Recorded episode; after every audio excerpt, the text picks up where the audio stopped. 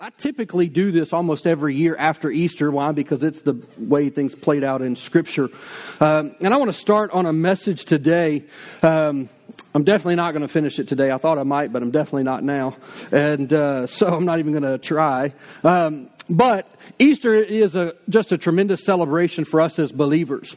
Uh, we get to celebrate the death, the burial, and of course, we get to celebrate the resurrection of Jesus. And that's not the end of his story, it's not the end of our story.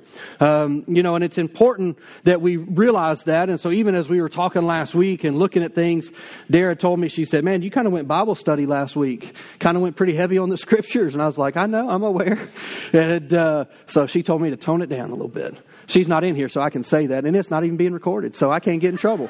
and uh, and uh, so I might act up a little bit more today. I don't know, and because uh, it'll just be your word, my word. So we'll see. No, but. Um, now, when I was talking last week about Jesus being the ultimate Passover lamb, and so I was really uh, comparing him to the Old Testament where we see uh, what, what he did and really what the lambs in the Old Testament uh, really represented the lambs and the goats and the Passover and all of those things. And really, the Passover is the setup throughout Scripture for what we call and what we refer to as Pentecost. It's another festival that the Jews would celebrate. It was 50 days after Passover, and it was actually the celebration of harvest. How many of you like harvest time? It's a lot better than sowing time, isn't it? And uh, I, I, like reaping time. Sowing time's not always as, or uh, sowing is not always as fun. And so the truth is, is that as part of Easter, and what we celebrate as Easter is resurrection, is that Jesus dealt with our sins and our sickness. That's why we receive communion. That's why His body is broken for us. Why? Because that's paid the price for our healing. His blood was shed for the forgiveness of our sins. It also solved our separation problem. Uh, when you see Adam and Eve, when they when sin entered entered the picture, what happened? They got the boot out of the garden, right? God says, Hey, I got to get you out of here. And, and really, He told him, He said, Look, the day that sin enters, and it's kind of a twofold word, He says, In dying, you will die. In other words, not only would they physically die, that they would spiritually become dead. And so when we come, when we, when we uh, get saved, there's resurrection that happens. It's really us coming back to life uh, the, let me say it this way. It comes back to our original life that God wanted us to have all along. And so we're born dead into sin. We're born into really without an option, if you will. And yet Jesus offers us the way out. And, and so it's important that we understand these things. And, and, so what do you do after Easter though? What do you do after resurrection? It's like, okay, I'm saved. Now what? Like I'm going to heaven. Cool. So is my life going to change? Is it going to be different? Well, that depends. A lot of people get saved and they're no different. Their life never changes, things never shift, things never change. They just kind of go back to being the same old person that they were. They just can now say, Well, I believe I'm going to heaven. Well, that's hopefully. Hopefully that's true. You're like, well, what do you mean? People aren't getting saved? Well, that's between them and the Lord, number one. But I see it this way is in Scripture is that when people met Jesus, they changed. And they did. And Jesus actually talked about this quite a bit, uh, even in preparation for us. And so, um, you know, and so, but it's not just something that we do in and of ourselves. And so I want to walk you through a few things this morning. Uh, about this, and so we're just going to start in the book of Acts, chapter one. We're going to read a couple verses here in the beginning um, of Acts, chapter one, starting in verse one. Uh, so Luke actually wrote the book of Acts. So the book, the Gospel of Luke, the same writer, and so he's writing a second letter, and it says, "In my first book, I told you, which is what we call the Gospel of Luke, and he says Theophilus about everything that Jesus began to do and teach until the day that he was taken up into heaven after um, giving his chosen disciples further instructions through the Holy Spirit." It says during the forty days after he suffered and died, Jesus appeared to the apostles from time to time, and he proved himself in many ways that he was clearly alive. And so, even when we're looking at uh, the resurrection of Jesus, he didn't just get off the cross and go to heaven and disappear. The Bible says there was a 40 day period where he would show up. And there are several accounts in the scriptures about this where he would show up in different places and, you know, like with Thomas and Thomas is like, look, I'm not going to believe unless I put my finger in his hand and I put my fist in his side. And Jesus is like, here you go. Okay.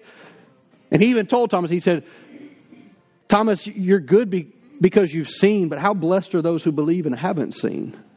And that's really would be who we are, is that I've never seen the nails in Jesus' body. I've never seen the, you know, but I believe. Why? Because of what the Word of God tells me. And, and he says here, and I would love to know, I mean, the Bible doesn't really give us much detail, but it says that he proved to them in many ways. Now, my assumption is, is I believe he probably took them through the Old Testament and said, hey, that verse, yeah, that's about me. That lamb, that was me. This, that's me. The bright and morning star, that's me. And I believe he took them through the Old Testament, what we call the Old Testament. They didn't call it that. It would have been through the scrolls and basically introduced them to who he had, who God had always said he would be. And said, Hey, I was born right here, whatnot. It says it right there, didn't it, guys? And then he proves that he's alive to them. And so, and then in the last part here of verse 3, it says, And he talked to them about the kingdom of God. And this is important to understand because uh, in the day in which, most of you probably know this, but in case maybe you haven't heard this, it's important to know, is that when Jesus came to the earth, the Jewish people believed that he was going to rule like, like what we would call like a president. He was going to set up his kingdom. And they would no longer be under the tyranny or the authority of a foreign government. Uh, that's really what they thought. And so when they thought Jesus was coming, they thought like David was coming in riding on a horse and it's time to throw down. It's time to go to war. It's time to, to really fight for our independence. And as Americans, we love independence, don't we? And, uh, you know, and, and, that's what they thought. And so even when Jesus um, went through all that he went through, they thought in some ways that the story was over, but then all of a sudden he shows up resurrected and they're like, oh, maybe this is just, maybe that was hit, hit the pause button in the story. Now we're going to pick it back up and let's get to the overthrowing of the government because now it's our time. This is our moment. And, but yet Jesus began to speak to them and talk to them about the kingdom of God. And really, what is the kingdom of God? Number one, it's not a physical thing. The Bible says that the kingdom of God is within us. Um, and, and so, but ultimately, you can define the kingdom of God as this. It's God's rule and reign. In other words, where does God have authority? That's his kingdom. And, so Jesus begins talking to them, though, about the kingdom. And he begins, um, you know, really to give them instructions. And so, I love that, that he says these things, and we've celebrated Easter, we've celebrated, and really what I believe Jesus was doing was he was telling the disciples, hey, this isn't the end of the story. Like, I've resurrected, and, and you guys have a script for the way things are going to go, but it's not going to go that way. Jesus actually tried to tell them that. I'll show you one example many times um, throughout the scriptures. But I believe what he was doing during these 40 days was reminding them that they still had an assignment. Like Jesus rose from the dead, he's glorified. I mean, we've seen these magnificent, miraculous, spectacular things happen. And Jesus is trying to remind them hey, there's still a job to be done, there's still something to be accomplished. And so, in Luke chapter 19, you can, I'm not going to read any of this, but I'm just going to quote one verse to you. But starting in verse 11 through 27, Jesus uh, is really giving a, a, parable, which is just a story. So it's a story that illustrates a spiritual truth. And he basically gives a story about a, a young prince, possibly, I guess you could say, um, that he'd come into power. And so he comes back to some guys and he says, Hey, I'm going to leave some money with you. I've got to go back to home. I got to go back to headquarters. I've got to go back, but I need you guys to control things while I'm away. In other words, keep things in order and he gave them money and says, Hey, do business. Some translations say, Do business for me, just like I was here. Uh, the New King James, or the King James says it this way He says, To occupy until I come. In other words, make my presence known while I'm not here. Enforce what I need done even though I'm not in this place. The New King James says it this way do business till I come. That's actually our assignment for every one of us. What do we do after Easter? We occupy until Jesus comes back. We're his representatives. We're to, to represent for him. And so you could say it this way is that, um, that what this prince did was tell these servants of his, he says, hey, represent while I'm away. Now you take that word represent and break it down. It means R-E, present. So present again. So we're supposed to be presenting Christ to those around us in our day to day lives. That's actually every one of our assignments. You're like, oh, well, I'm, I'm not a people person. It's your assignment. People don't even like me. It's your assignment. Why? Because it's the kingdom of God, and the kingdom of God is all about reaching people. And it is our assignment from the Lord. And so this is important. for us to understand. But if we're going to represent Jesus, if we're going to present him to other people, then we need to ask ourselves the question, well, then how did Jesus do what Jesus did? Because the Bible tells us very clearly, although he was God, he laid aside all authority, all ability, right? He took off his robe, if you will, of royalty and laid it aside. And the Bible says that he became human just like we are. Hebrews tells us that he had the same issues and frailties just like we have, except he was without sin. That's what the Bible says. Right? That's what made him a spotless lamb. And so, how can we, as flawed people, represent a perfect Savior? Kind of begs a big question, doesn't it? It's a challenge for us. And if we're honest, most of us are very intimidated by that challenge and frustrated by that challenge because we know us. And we think Jesus and we think me. Right? Jesus is way up here. But how many of you realize that Jesus didn't actually do everything that he did in his own ability? Because the Bible says he took off all of his godlike position, authority, ability, and he laid it aside. The Bible says that he came like a servant is what it says. And so I, believe that we have to ask that question. How are we going to show Jesus to those that we encounter unless we become like Jesus? And so, you know, I remember back a number of years now, many of you will know this reference, but there was a song that floated around like, I want to be like Mike, as in Michael Jordan. And man, I remember people buy shoes, everybody be dribbling like Michael, and everybody, you know, shooting their shot like Michael, right? for you younger people a few years ago. It was a new adaptation, which is if you're on the basketball court, people started screaming, Kobe. How many of you know what I'm talking about? Because a lot of people would debate that Kobe Bryant was the closest thing to Michael Jordan. I'm not here for a debate. And some of you have no clue I'm talking about. They're basketball players. And you don't care, and it's okay. No, but so if we look at how Jesus did what he did, I believe that we have to go back to kind of the beginnings of what we can see and what the Bible does tell us. And so let me ask you a question.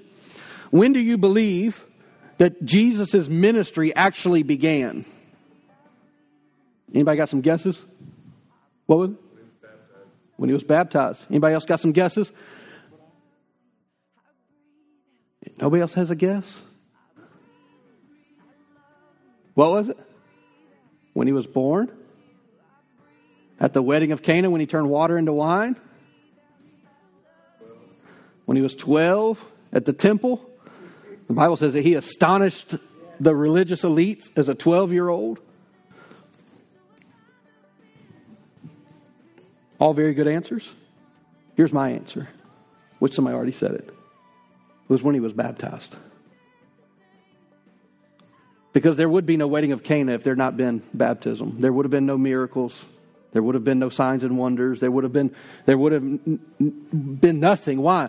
Because Jesus couldn't do it on his own. When he was baptized, the, the Bible says that the Holy Spirit came upon him. And so John the Baptist, we talked about him a little bit last week, but John the Baptist was a forerunner. He's one who came declaring the way of the, preparing the way of the Lord, declaring that the king was coming. And so he baptized um, Jesus. And in John 3.34 it says uh, that for he, being Jesus, is sent by God. This is John the Baptist speaking about Jesus. And so he's talking about, really about his baptism, what happened, all these things. And it says that he speaks God's word, for God gives him the Spirit without limit. Now, this is one area that I don't believe that we can just be like Jesus. Because I believe that he did have the Holy Spirit without measure because he had no sin. He had no uh, hangups, if you will. Now, we can still be empowered by the Holy Spirit, and that's really uh, what I want to talk with you about this morning, and I believe that it's important because Jesus gave some instructions, and we'll look at these here in just a moment, that after his resurrection, he met with the disciples for 40 days. Off and on, he was showing up, talking to them, teaching them things, continuing to, to show them things, but Jesus also knew that he did not teach them everything. Maybe he taught them everything, maybe they just didn't remember it. Got any teachers in the room? Like, we've been over this eight times, boys. Like, yes, we know. But Jesus gave some very specific instructions about what to do this side of the cross. And, and so here in Acts chapter, we're going to go back to Acts chapter 1. Jesus is back into the same conversation where it says that he was showing them clearly he was alive, teaching them about um, the kingdom of God. In verse 4, it says, Once he was eating with them, says, and he commanded them, Do not leave Jerusalem until the Father sends the gift that he promised. Do not pass go. Do not go anywhere. Do not move any further until the gift that God has promised you shows up. That's the instructions from Jesus. How many of you know that Jesus cannot lie? He has to be truthful. Why? Because if you lie, that's sin, right? And yet Jesus here make, tells them, and he gives them an instruction. He says, now, if somebody rose from the dead and said, hey, put your finger in my hand, are you going to believe them? Whatever you tell me to do, I'm probably going to do it. I'm, I'm like, yeah. And so Jesus gives them the instructions, and he says that John baptized with water, but in a few days you will be baptized with the Holy Spirit. It says, so when the uh, apostles, which just tells you their mindset, when the apostles were with Jesus, they kept asking him, Lord, has the time come for you to free Israel and restore our kingdom? See, they thought we had unpaused the, the button of the story and say, okay, now we're gonna, now we're gonna, Jesus, you're gonna rule and now you're gonna reign, you're gonna become our king. They were still looking at it from a natural perspective. You know, and I believe that, that we all are curious people. We all want to know. We all want the inside track. We want the inside scoop. We all want to, to have that insider info. And that's really, I believe, what they're doing. They're saying, hey, Jesus, you, we won't tell anybody. You ever had somebody like entrust you with a secret? Let me just help y'all out. Everybody got to tell at least one person. That's just human nature. I don't know what it is. Some of y'all are like, nope, I'm a vault. I'm going to take it to the grave. You're one of the rare ones. Like, I ain't no snitch.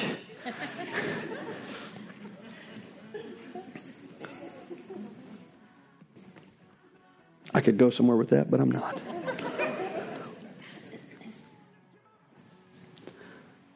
No, they're, they're expecting Jesus to, to be something and to kind of step into this role and all of a sudden take control and really start shaking things up naturally. And, and Jesus responds in verse 7.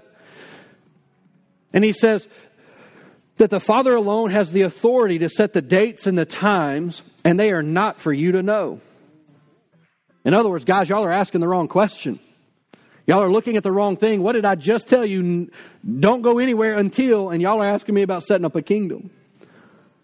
And how many times do we ask questions of the Lord? How many times are we inquiring of Him about things that He doesn't even care about?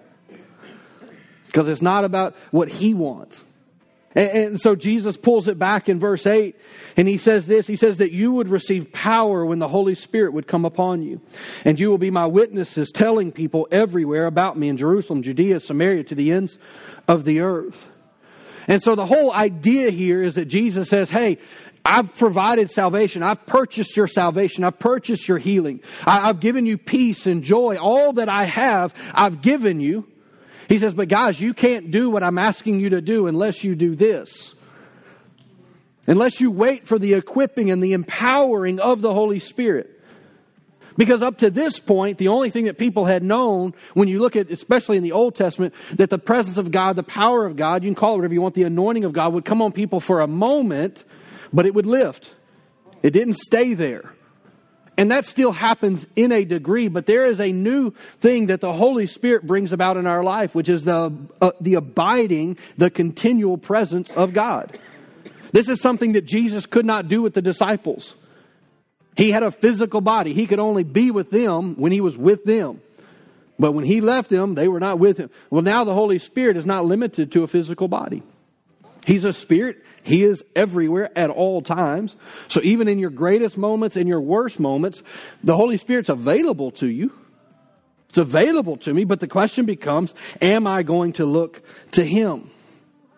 Now let me just help you in this today. And I was thinking about some this week as I was preparing and, you know, is that Jesus gives this instruction, but he, they knew nothing about what he was talking about.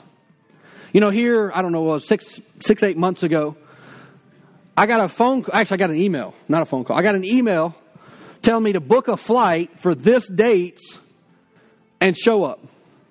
That was it. I'm a curious person. I don't like being told what to do, actually. I'm kind of independent. So I responded.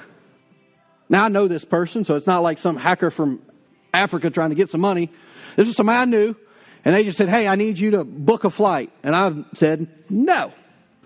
I want more information. Where are we going?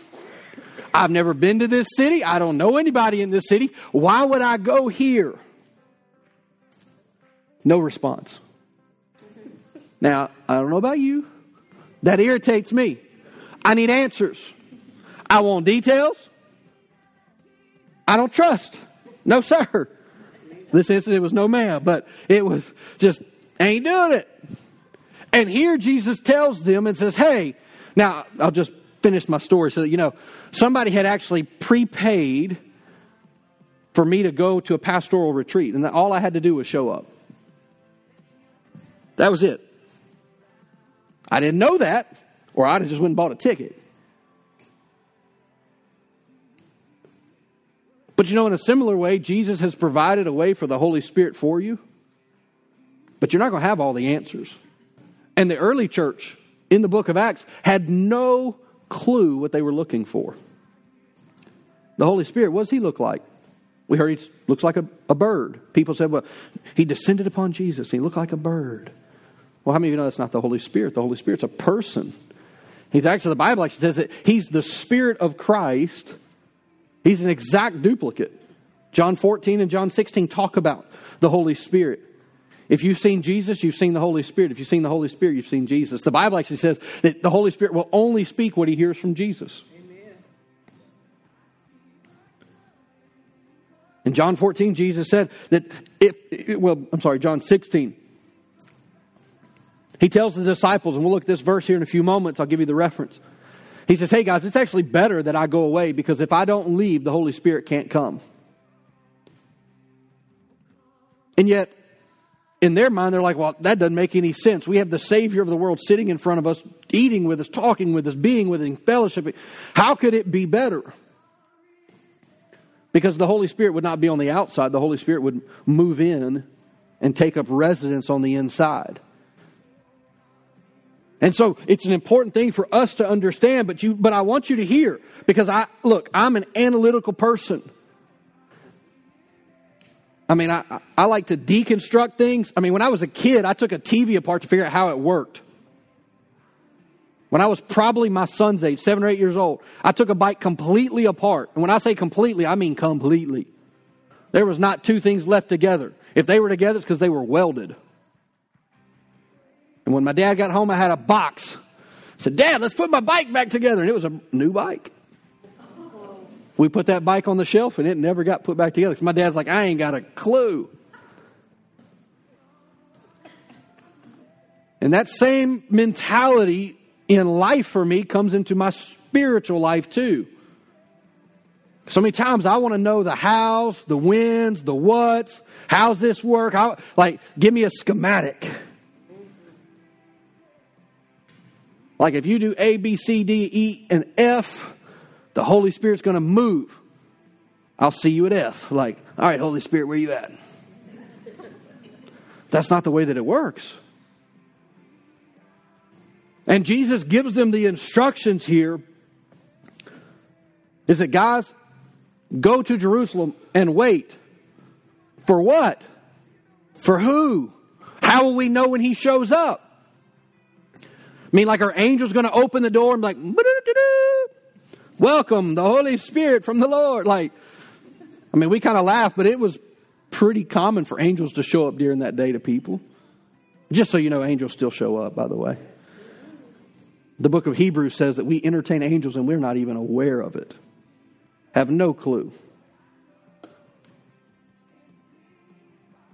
Like, well, how will I know? You probably won't because the Bible says you would do it unaware, right?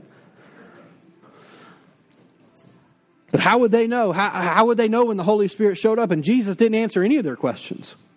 I believe Jesus gave this instruction, and just actually, as a matter of fact, if you go read the book of Acts, it says that with that, Jesus ascended, and they're like, That's it? Where's the rest of the instructions? Like Jesus just mid sentence, and they're standing there staring at the sky, and an angel says, Hey guys, what y'all looking at? And they're like, uh, We thought Jesus. But yet he had given them their next step. He told them, he said, guys, here's the next thing for you. Now, when Jesus gave this commandment, he gave it to roughly 500 people. This is Acts chapter 1. Acts chapter 2, which is approximately 10 days later. Um, the word Pentecost, you may say, well, what does Pentecost mean? It means 50. That's it. 50, that's what Penta means. Cost, dollar value, 50, right? 50 days, resurrection to Pentecost. Acts chapter 2 is the day of Pentecost. It's 50 days after resurrection. And that is the day that the Holy Spirit fell upon God's people in a new way. Now, I know there's a lot of, uh, can be, depending on your background and your, your personality, there's a lot of debate about if that was a one time event. Well, that's why you got to take in the whole counsel of Scripture. Because the Bible talks about that, um, that we, number one, we need the presence of the Holy Spirit. You see the Holy Spirit throughout the New Testament. It did not cease with the apostles. Um, you're like, well, and we can have that conversation at another time if you would like. But quite simply, if the love of God, which is 1 Corinthians 13, has not ceased, then neither has the Holy Spirit. According to the Bible. And so we can we can choose if we desire to pick and choose which parts of the Holy Spirit we want to engage with. Or we can just say, you know what, the Holy Spirit's from God and I want everything that He has for me. I don't have to understand it. And for my personality and for some of you, that's really hard. Because I want to know. I, I want to understand it. I, I want to see it. And what I have found out in my life with God is that I would rather experience what God has for me than I would to understand it. And what happens is that the Holy Spirit can help me on the back end to understand it. And, and so, this is important that we understand these things. So, one little truth for you here this morning is that Jesus never told us that we would receive power by believing in Him. You will not find it in the scriptures. Jesus said, if you put your faith in me, you'll be saved. You'll be forgiven of your sins. there's all kinds of things that he did make statements about. But he never made the statement that said, hey, you're going to receive some power, some ability, something beyond yourself because you put your faith in me. What he did say is that you would receive power when the Holy Spirit came upon you, though. Jesus did say that. And so you can be saved and yet lacking the ability, the power to actually walk out your salvation in the fullness. Doesn't mean that you're not saved. That's not what I'm saying. What I am saying is that, you know, there may be some things that you deal with that you have a, that you're struggling to get over because you know that it doesn't honor God and yet you're struggling, struggling, fighting, doing your best, trying your hardest, and you just keep getting discouraged and frustrated. It might be because you're trying to do it by yourself and not tapping into the power of the Holy Spirit that Jesus said you need. I didn't say this. Jesus said, Do not pass go.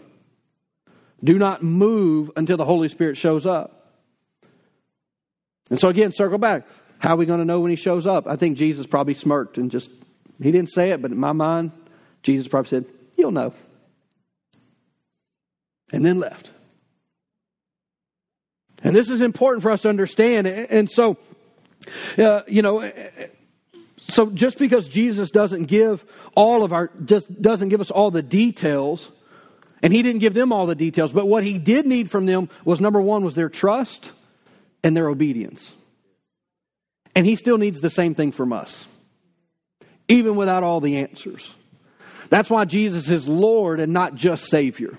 Because when he's Lord, his instructions become assignments, not suggestions. Why? Because I've surrendered my life, I've surrendered my heart, I've surrendered everything that I am to Him. Therefore, He's the big boss. And what he says goes in my life. And what I have found is when I don't do that and when I try to fight for my own way, things don't go well. And I make mistakes and, and there's things that happen. I'm like, golly, why did I? It's because I wasn't listening to the Holy Spirit. I wasn't submitting to His ability in my life. Those areas of my life that I continue to struggle with, it's because I'm trying to fight a fight that the Holy Spirit wants to empower and equip me to do with His ability. Now I know that, that people will quote Philippians 4.19, I can do all things through Christ who strengthens me. And it is true. But who's strengthening you? If you look at the whole counsel of Scripture, it's the Holy Spirit. It's not, Jesus is not in heaven doling out everything to everybody all the time. No, it's the ministry of the Holy Spirit. Hebrews tells us that, um, that the Holy Spirit came to what? To be ministers to the body of Christ, to those who would believe in Christ. That's His job. That's His assignment. And, and so this is important that we understand this. In, in John 16, verse 12 through 13, Jesus talking to the disciples. This is pre crucifixion. He says, There's so much more that I want to tell you, but you can't bear it right now. He says, When the Spirit of truth comes, being the Holy Spirit, He will guide you into all truth, and He will not speak on His own, but He will tell you what He has heard, and He will even tell you about the future. Verse 7 of, of John 16 there is where Jesus makes the statement, it's best that I go away. He says, because if I don't, the advocate, the helper, the one who would come alongside to help you will not come. He says, but if I do go away, then I will send him to you. So we have confidence. Just like Jesus had proved to them that he was alive and resurrected from the dead, now he's making another promise. He said, guys, I'm going to be crucified, but I will be risen in three days. Well, they knew all of that. And now Jesus is making a claim and making a statement. He says, If I go away, I will send the Holy Spirit to you. So this isn't like something that's for a select few. This is for anybody, really, anybody who's, who wants and desires for the Holy Spirit to come. It's an invitation. It's free, just like salvation is. But you have to receive it. There's some obedience, and sometimes that obedience and that trust goes beyond what you're going to figure out in your mind. And that was the case for me. I mean, thankfully, God knew that I would do a terrible job of trying to live for Him without the help and the, assistance of the Holy Spirit. But there came a point where my desire to have more of God overwhelmed my desire to understand. And for some of you, you're going to have to get to that place to really be able to surrender yourself to the help of the Holy Spirit. Now, I'm cutting out a lot, just I'm trying to consolidate because we got started late today, so I'll continue some of this. I'll go in more depth next week. Um, but in John 7, Jesus makes this statement. And he says, Whoever believes in me, the scriptures have said that rivers of living water will flow from within him says, By this he meant the Spirit, being the Holy Spirit, whom those who believed in him were uh, later to receive. It says, Up till then, the Spirit had not yet been given because Jesus had not yet been glorified. And so when Jesus appears in Acts 1 to them, he had been glorified. He had been resurrected from the dead. He'd gone, he had ascended to heaven. He had done what he needed to do. There, he had returned. He's talking to them regularly. And so Jesus here tells them that, hey, that there's going to be a life that doesn't flow out of here. Our minds can be one of the greatest barriers to actually experiencing what God has for us. For me, it's probably the greatest barrier. And so I have to get to a place where I can kind of just, all right, Lord, I, I don't need to know. And I would hope that through the years I've gotten better at this, but maybe. It's, it's debatable, depends on the day. But yet Jesus made the statement, and here when he talks about rivers of living water, that's the life of God. And he says, look, it's not going to come out of your head. It's going to come out of your innermost being. And it's going to flow up and bubble up from the inside of you. Why? Because where does Jesus live? I mean, like, if I went into our kids' church right now and I said, where does Jesus live? Most of those kids are going to say, in my heart, right? Most of them. That's going to be their answer. Well, the kingdom of God is not external, it's internal. It happens in us and so everything that God does starts within and works its way out. We see that pattern over and over again. And here Jesus talks about this. He says that uh, that rivers of living water would flow from within them, and he's referring to the ministry of the Holy Spirit, the help of the Holy Spirit. Now, I've said this many times. If you've heard me preach along this lines, you've heard me say this, and I say it, I, I try to make sure I say it every time, is that the Holy Spirit does not make you weird. People are weird, and they were weird before the Holy Spirit. And they try to blame their weirdness upon the Holy Spirit, and that just doesn't work. Because if Jesus, or I'm sorry, if the Holy Spirit is just like Jesus, Jesus wasn't weird. People would walk up to Jesus, kids would walk up to Jesus. Jesus was very approachable. People were not put off by him. Well, if he wasn't that way, then the Holy Spirit isn't that way. And so, you know, and I know the, the mental struggle sometimes. Because, like, if I start talking about spiritual people, some of you have had some bad experiences, and you're thinking of some lady from your church that you grew up in. She's like, oh, Lord, here she comes. Let me give you a word from the Lord, baby. Like, oh, Jesus, like, get me out of here. Which way can I go? Maybe she'll pray for somebody else and just not me. And, uh, or maybe you've been around people that are spiritual, but they crazy. That's just what they label it as. That's not the Holy Spirit. It's not. I don't see Jesus being strange and weird, yet he did miracles and signs and wonders and pretty remarkable things. If anything, Jesus downplayed what happened. Hey, don't tell anybody about this. Keep it to yourself. Go show yourself to the priest, but don't talk. And yet, I believe that as believers, many times that we're struggling with things, we're fighting through things, we're trying to overcome things, and we're doing everything that we know to do without really allowing the Holy Spirit to come in and help us. And yet, Jesus' instructions to us post resurrection don't go anywhere until the Holy Spirit shows up. Why? Because He's going to bring an ability and a power on the inside of you, that life that Jesus paid for to come about into our life and into our hearts. And so this morning, I want to encourage you. I, hope that I have uh, I skipped over a bunch of stuff. We'll get into it next week. But I want you to hear this today is that you can absolutely have the ability of the Holy Spirit on the inside of you. And you don't have to jump through 15 hoops to do it. You don't have to go through 25 classes to get there. I think there's something to be said for understanding things, but I also think that there's just a, a certain level of, you just got to be hungry. You just got to want what God has for you. And there is a, an ability, an, an equipping from the Holy Spirit that can happen in every one of our lives. And Jesus said, hey, don't go anywhere until you get it. It's that important.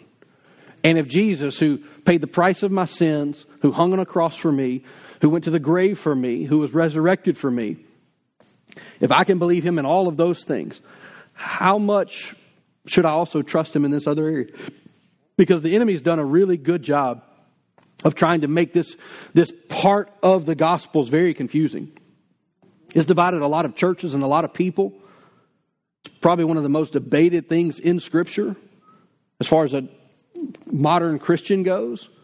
The ministry of the Holy Spirit is very divisive in the church, and yet the Bible's pretty clear about what God wants to do. And so I want to pray this morning over you.